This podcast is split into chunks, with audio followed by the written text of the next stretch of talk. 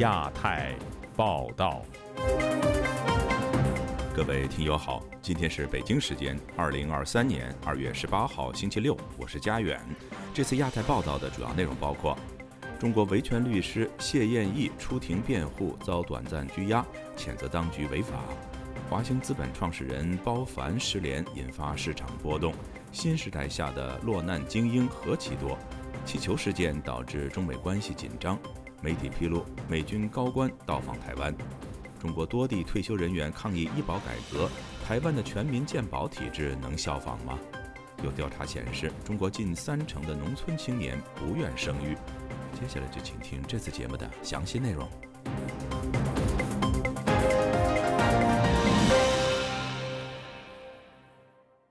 中国维权律师谢燕义在河南辉县法院为法轮功学员提供辩护时。触怒法官，被警察传唤带走。该事件迅速引发网络舆论关注。谢燕义律师在获释后向本台介绍了事情的经过。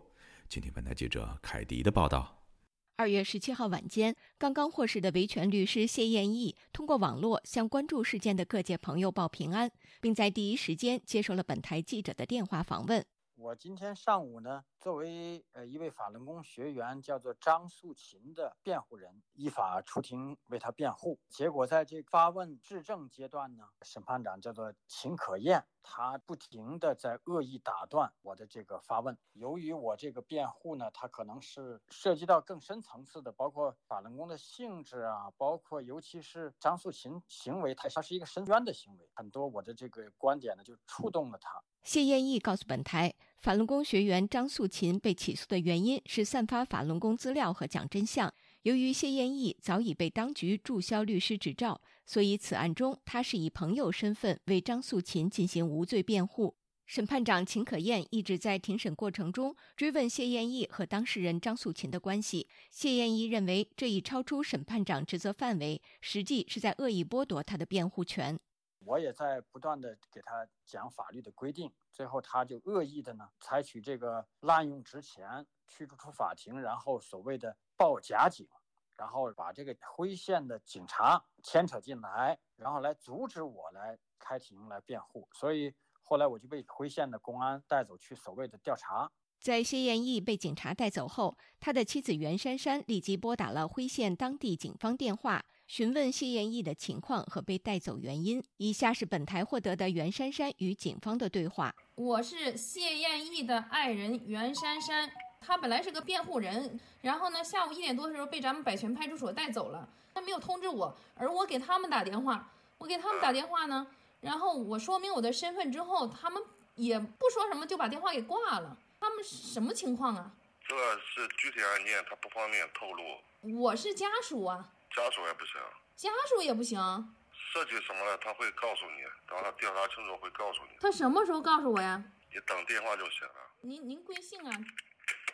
谢燕义律师被警察带走的消息很快传开，并引发海内外舆论关注。谢燕义是中国知名维权律师，曾参与代理大量维权案件。这次谢艳义律师被警方带走后，于十七号晚获释。他告诉本台，当地警方是非法传唤。谢艳义还表示，以往他也曾有因维权案件而发生一些与法庭的争端及不愉快情况。但是法官、法院来报警，为了剥夺辩护权，对吧？为了害怕这个真辩护，来报警来求助于警方来裁断，我觉得这个还是第一次，非常的恶劣。使得法官的尊严、法律的尊严丧失殆尽，非常可悲、非常愚蠢、非常可耻的行为。谢燕义还感谢外界对事件的关注，并表示可能考虑控告辉县法院的相关滥用职权人员。以上是自由亚洲电台记者凯迪华盛顿报道。华兴资本披露有关公司创始人包凡失联的消息，近日引发市场的波动。在中国当局力推经济复苏和承诺支持民企之际，为什么连续有企业高管和业界精英落马呢？而上述消息又是否预示着新一轮的行业整顿即将到来呢？以下是本台记者经纬的报道。二月十六日晚间，华兴资本发布公告证实，该公司董事会主席、执行董事、首席执行官兼控股股东包凡失联，董事会无法与他取得联系。公告还指出，目前并不知悉包凡失联一事与公司业务有关，集团业务及运作维持正常。包凡曾担任滴滴、美团等中国著名企业并购案的顾问，在业内名声大噪。他的失联引发业内猜测及市场震荡。相关人士向中国媒体透露，包凡失联或许与前总裁丛林在船舶租赁业务上的违规操作有关。目前，包凡个人因配合调查被带走。截至目前，本台无法独立核实上述消息。美国民间机构信息与战略研究所经济学者李恒清分析说，中国经济受疫情重创，财政面临巨大滑坡，加之企业盈利低迷，资本庞大的金融界首当其冲被开刀。现在呢，可能中共呢加大了这个对一些国企啊、这个央企啊负责人的监管。这个二十大开幕以后，这个人员呢有了很多的变动。现在你还在未来还会看到。三月份两会以后，会有大量的官员会会去职，他们都要经过审计。到那个时候，可能这个重新洗牌的时候，很可能又会抓出来更多的所谓的贪官。《华尔街日报》报道指出，包凡在华兴资本的控股比例近百分之五十，是华兴资本的实际控股人。截至二月十七日收盘，华兴资本股价下跌百分之二十八点一。从事金融工作多年的中国民营企业家胡立任告诉本台，在中国资本圈里，想要做大做强，与政府官员勾兑是潜规则。他推测，包凡失联一事也可能是证监会人事变动牵扯出华兴资本的问题。假如要推这个项目去上市，他一定要做政府公关，那么涉及到的利益，那么主要就是证监会的官员。我怀疑啊，包凡出事啊，证监会里面有人已经出事，谁有可能是一个大官？中国金融生就没有进步，它是一个权力的一个舞台。包凡失联的遭遇在习近平新时代下并非个案。明天控股集团创始人肖建华于一七年被带走调查，去年多项罪名成立，获刑十三年。阿里巴巴创始人马云虽然未失踪，但旗下蚂蚁金服上市受阻后，马云疑似因批评当局的金融监管政策而触怒北京高层，自此隐于公众视野之外。上月，蚂蚁集团表示，马云将放弃对该公司的控制权。截至目前，虽然外界尚无法断定包凡失联事件预示着又一场针对金融业的打压行动，但行业关键人物风险激增，显然加剧了投资者的不安。自由亚洲电台记者经纬华盛顿报道。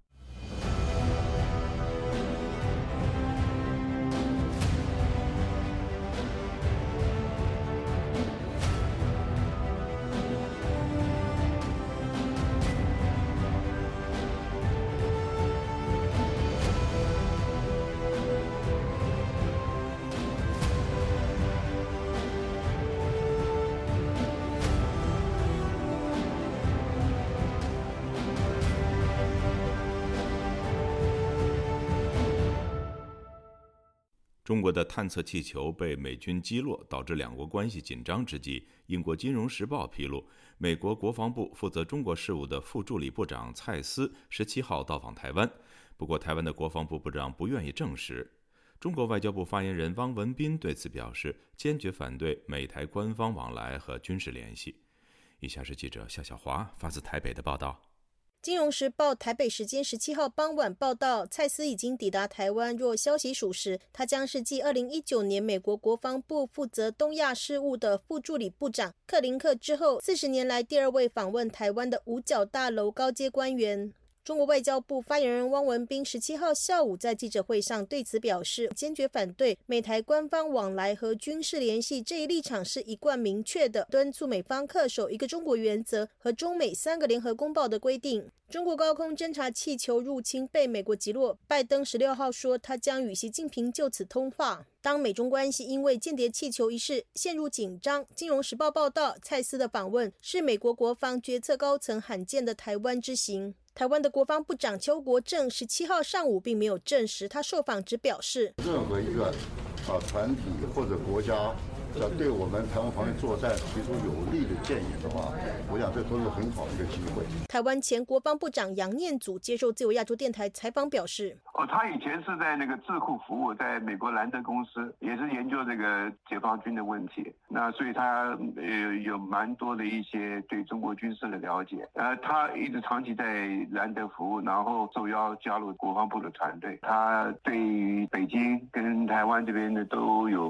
呃相当的了解。那由他来这边做处理。”台湾国防部智库国防安全研究院所长苏子云接受自由亚洲电台采访，也认为蔡司如果访台，应该是五角大楼战略布局的一环，不会单纯为了中国入侵美国的间谍气球事件访台。苏子云说：“他来台湾的用意，当然就跟他主管了中国跟台湾事务有关，就是要强化台湾的防卫能力，看台湾有哪些需求，双方对呃台海周边安全情势的研判，这是我想他此行主要目的。”苏子云提到，二零一九年，美国国防部东亚事务副助理部长克林克虽然也曾访问台湾，对比二零二二年九月，美国国防部成立老虎队，以确保台湾防卫战力所需的军售、训练等美台合作的加速。蔡司访问台湾别具意义。执政党民主进步党立法委员王定宇接受自由亚洲电台采访说：“台美循环的意包含区域安全、中国威胁、经贸、产业链等等。哈，这一位副部长会不会来，不宜由我们来讨论或证实。”那台美的沟通管道很顺畅，沟通也很全面，共同相关的议题跟共同的利益也很多。哈，不管他不来，我觉得我们跟他们会持续密切的沟通。在野党中国国民党国际事务部主任黄介正接受自由亚洲电台采访说：“如果有机会的话，那么我们当然会希望能够跟他有见面。”黄介正另外提到，美国众议院议长麦卡锡幕僚和共和党外交委员会幕僚都告诉他，麦卡锡一定会访问台湾，时间点是今年，只是还没有时间表。自由亚洲电台记者谢小华台北报道。中国的银发族近日因为抗议医保改革走上街头。不少民众羡慕台湾的全民健康保险制度。那么，台湾的健保体制有立法和民间的监督，中国能做到吗？以下是本台记者黄春梅发自台北的报道。在台湾执业多年的小儿科诊所医师林应然对本台表示。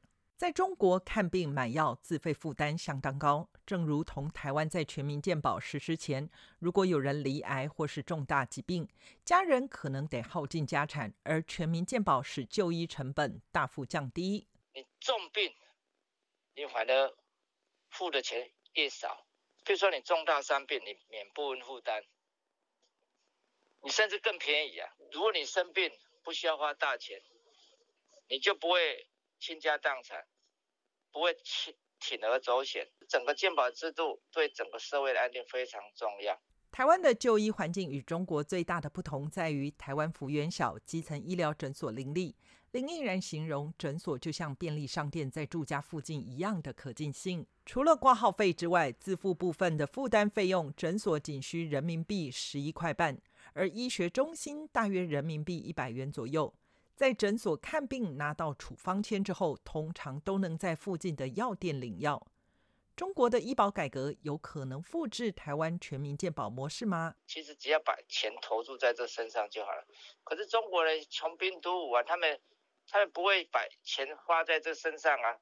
他们花在可能军费上啊。这一次中国医改掀起各地抗议风潮。虽然中国政府告诉民众，个人账户消减的部分是用来增加普通门诊统筹待遇，不过此举仍无法消除民众对统筹账户支配使用的黑箱与贪污疑虑。具有妇产科医师超过二十年资历的台湾民进党籍立委林静怡表示，台湾健保内部审核有非常多的把关条件，其中全民健康保险会，也就是健保会，包括付费者代表、雇主代表、医师代表，还有政府代表以及民间公证人士。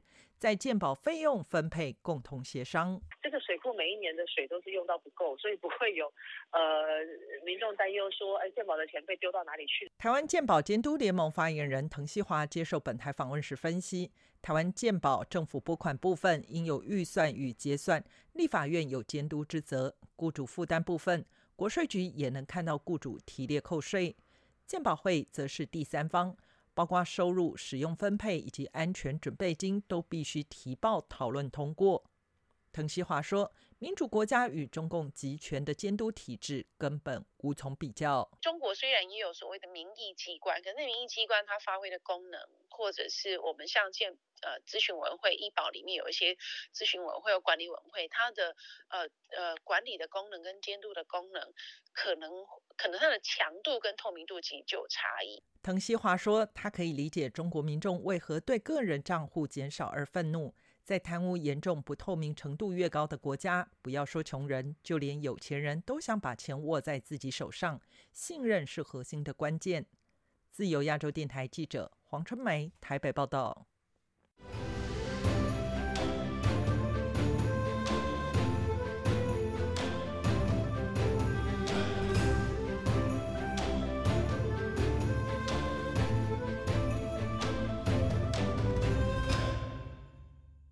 中国各地飞往石家庄的民航班机，星期四中午突然改变航向，得异地降落。原来，石家庄机场当时因为空中发现气球得关闭，随后启动空管，只允许军机升空。中国股市也随后一度出现大幅波动，石家庄一词也登上了热搜第一，引来网民嘲讽。以下是记者古婷的报道。中国发现气球事件持续发酵，但无人见到官方发布的气球图片。周四中午一时许，石家庄机场一度关闭，导致多架航班备降。机场方面表示，这是因为空域用户占用，导致临时空中管制。而民航华北局则称是发现一颗气球。有旅客收到机场方面的短信，称由于军事活动改变航线。而网民上传的图片显示。有军机在空中掠过，但看不到气球。两个多小时后，当局宣布机场恢复正常运作。官方事后对发现气球一事未交代处理结果，不少网民质疑当局为何不见气球，连一张气球图片也没有。还有的嘲讽道：“演技逼真。”石家庄媒体人王震接受本台采访时表示，他认为这是一出演给国内人看的戏。他不相信石家庄上空真的出现气球。他说：“这是为了表明中国是间谍气球的受害者。”现在就各个地方都开始打掉这些气球，然后日本可能三年前就发现了。现在中国没办法了，那只能他就是还是把老百姓糊弄糊弄呗。他也不说是哪儿来的，也不说是哪个国家，让这些不思考的民众仇视美国，仇视日本。过去两周，美国空军曾击落多个进入美国和加拿大领空的气球，其中包括中国气球。美中关系再一次进入了紧张时刻。石家庄上空出现所谓的神秘气球，让更多的网民相信是官方自编自导的一出剧。王震说：“为了稳定自己的这个政权，所以他必须编造出一些故事来。”来让人觉得我们有一个敌人就是美国，我们有一个敌人就是日本，基本上就是自编自导自演的一种行为。五天前传出山东青岛附近的海域发现不明飞行物，其后被击落。季末海洋发展局发短信给渔民，呼吁海上作业渔船注意避险。众多网民要求当局提供不明飞行物的相关图片。有眼尖的网民发现，所谓不明飞行物是一个气球，该气球几年前曾出现在珠海航展，两者的长相一模一样。青岛居民张先生周五接受本台采访时说，当地居民一直在讨论所谓的不明飞行物。中国呢，它以这个方式激起呃民愤啊，对美国的抗争。牵动老百姓的反美情绪嘛？国内上空出现了那么多的气球啊，还有不明飞行物啊，这肯定也是故意的闹一些乌龙。不光寂寞，还有日照，说是已经被击落，但是没有也没有相关的照片啊、证据啊。周四，中国 A 股早间指数走高，午后个股集体跳水，创业板指跌超百分之二。截至收盘，沪指跌百分之零点九六，深指跌百分之一点三。全日有四千五百多只股票下跌，仅五百零八只股票上升。自由亚洲电台记者古婷报道。晚婚少生不只是中国城市青年男女的流行现象。最新网络调查显示，中国农村青年没有生育意愿的比例接近三成，而三十岁以上农村未婚男性的比例又比同龄的女青年高出了许多。这背后的原因是什么呢？以下是记者孙成的报道。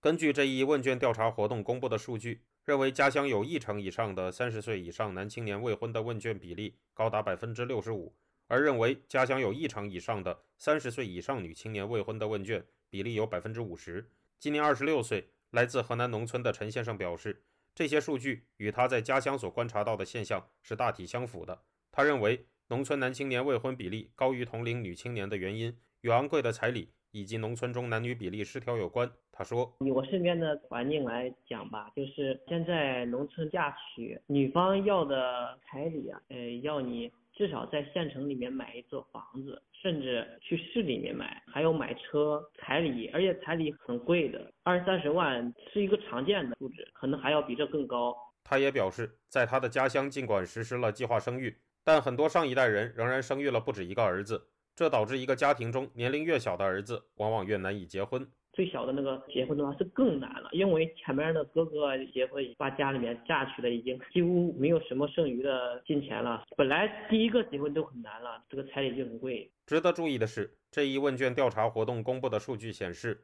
认为家乡有三成以上的三十岁以上男青年未婚的问卷比例是百分之二十一，而认为有三成以上的。同龄女青年未婚的比例则是百分之十四。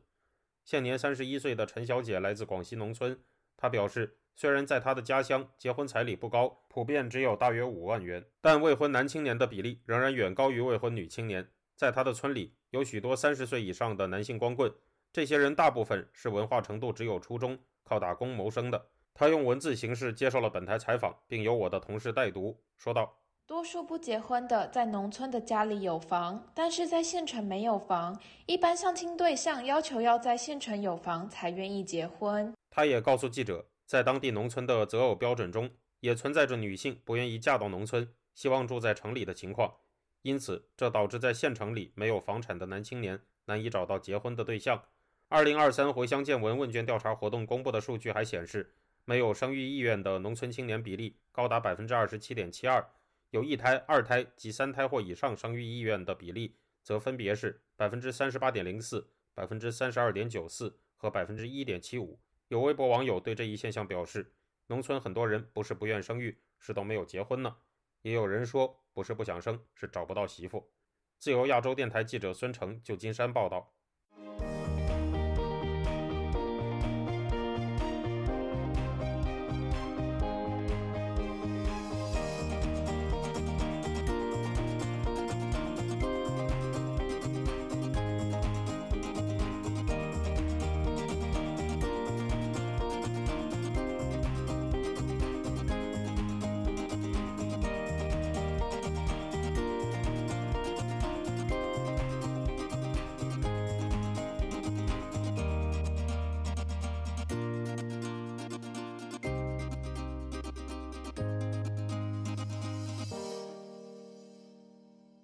被外界称为“雪饼案”的两名当事人，中国独立记者黄雪琴和公益人士王建兵遭当局羁押已经超过五百天。有权益关注组织披露，黄雪琴目前的健康状况令人担忧。请听记者唐媛媛的报道。我的儿子叫王建兵，我的娃娃是一个很好、很优秀的娃娃，不知道他犯了啥错误，执法机关把他逮捕了。执法机关能不能给我们做家属的、做父母的一个很合理的解释？为啥要转？是雪饼案当事人之一王建斌的父亲在其被抓捕后上传到网上的视频。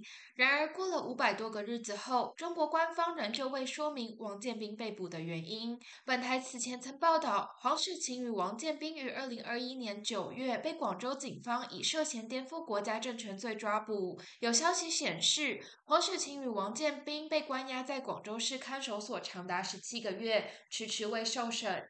关押期间，家属与黄雪琴和王建斌失联，也无法向他们汇生活费。黄雪琴的家人还曾为他聘请律师，然而律师却被当局强行解聘，改由官派律师介入案件。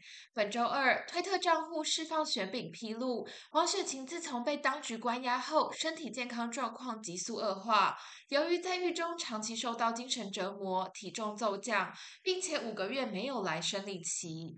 针对黄雪琴的健康问题，释放雪饼呼吁中国当局应给予黄雪琴精神与身体治疗，避免黄雪琴身体受到永久性损害，恢复黄雪琴与王建斌聘请律师以及自由通讯的权益。而雪饼案迟迟未开庭，代表警方找不到犯罪事实，因此应立即释放黄雪琴与王建斌。本周五，国际人权组织无国界记者也针对雪饼案以及黄雪琴的健康恶化问题发表声明，呼吁当局立即释放黄雪琴。无国界记者东亚办事处执行长艾伟昂表示：“以下由同事代读。作为一名记者，黄雪琴在 MeToo 运动中有重大贡献。中国政府如今不当对待，甚至是虐待黄雪琴，这都证明了中国政府想将中国内部仅存的独立声音晋升。北京应该要立即释放黄雪琴。”以及一百一十四位在中国被关押的记者和新闻自由捍卫者。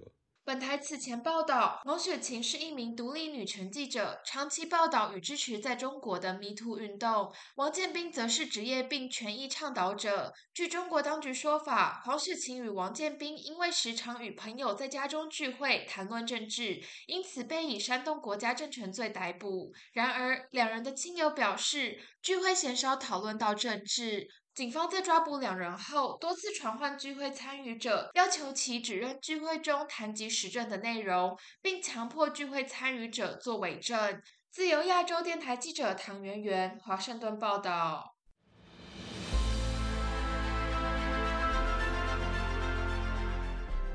用暗网访问自由亚洲电台，避开老大哥的眼睛。为了协助读者能够安全地获取被中国政府封锁的新闻。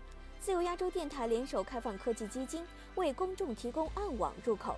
中国大陆的读者可以借此匿名访问本台，以浏览最新疫情消息和其他敏感新闻。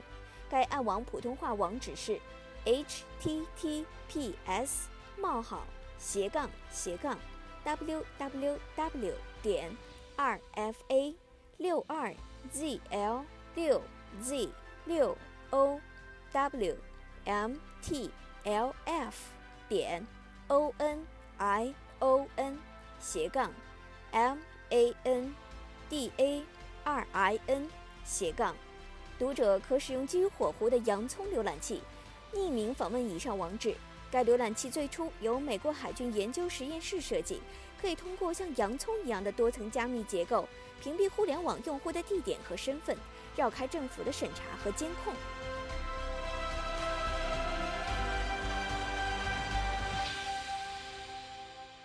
听众朋友，接下来我们再关注几条其他方面的消息。美国北达科他州大福克斯市市长珀亨斯基表示，他将叫停当地由中国企业富丰集团拥有的玉米加工厂项目。该项目距离美国空军基地只有十九公里，被认为对美国国家安全构成威胁。据美国《华尔街日报》报道，联邦政府要求大福克斯市停止上述项目。北达科他州州长伯根表示支持大福克斯市的决定，并将支持该市为玉米加工业务寻找另一个合作伙伴。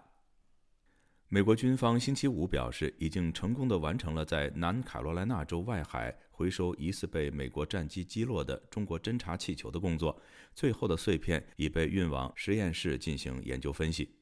路透社十七号的消息说。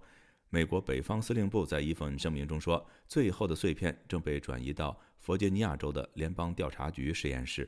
声明还说，回收行动已经于星期四结束，海军和海岸警卫队的船只已经离开该地区，该地点周围的安全警戒已经解除。中国官方近日发布地图新规范，矮化台湾，要求将台湾在地图上按照省级行政单位标示，台北市被列为省级行政中心。中央社十七号报道说，有网友嘲讽“天朝地图与众不同”。综合外电十七号的消息，南非当局预计当天协同俄罗斯和中国在南非东部沿海展开为期十天的联合军事演习，但此举招致国内外的批评声浪。据法新社报道，联合军演展开时间就在俄罗斯入侵乌克兰一周年的前几天，因此遭到各界猛烈抨击。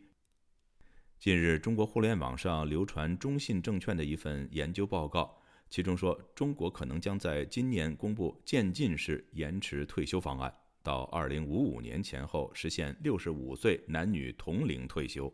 听众朋友，这次的亚太报道播送完了，谢谢收听，再会。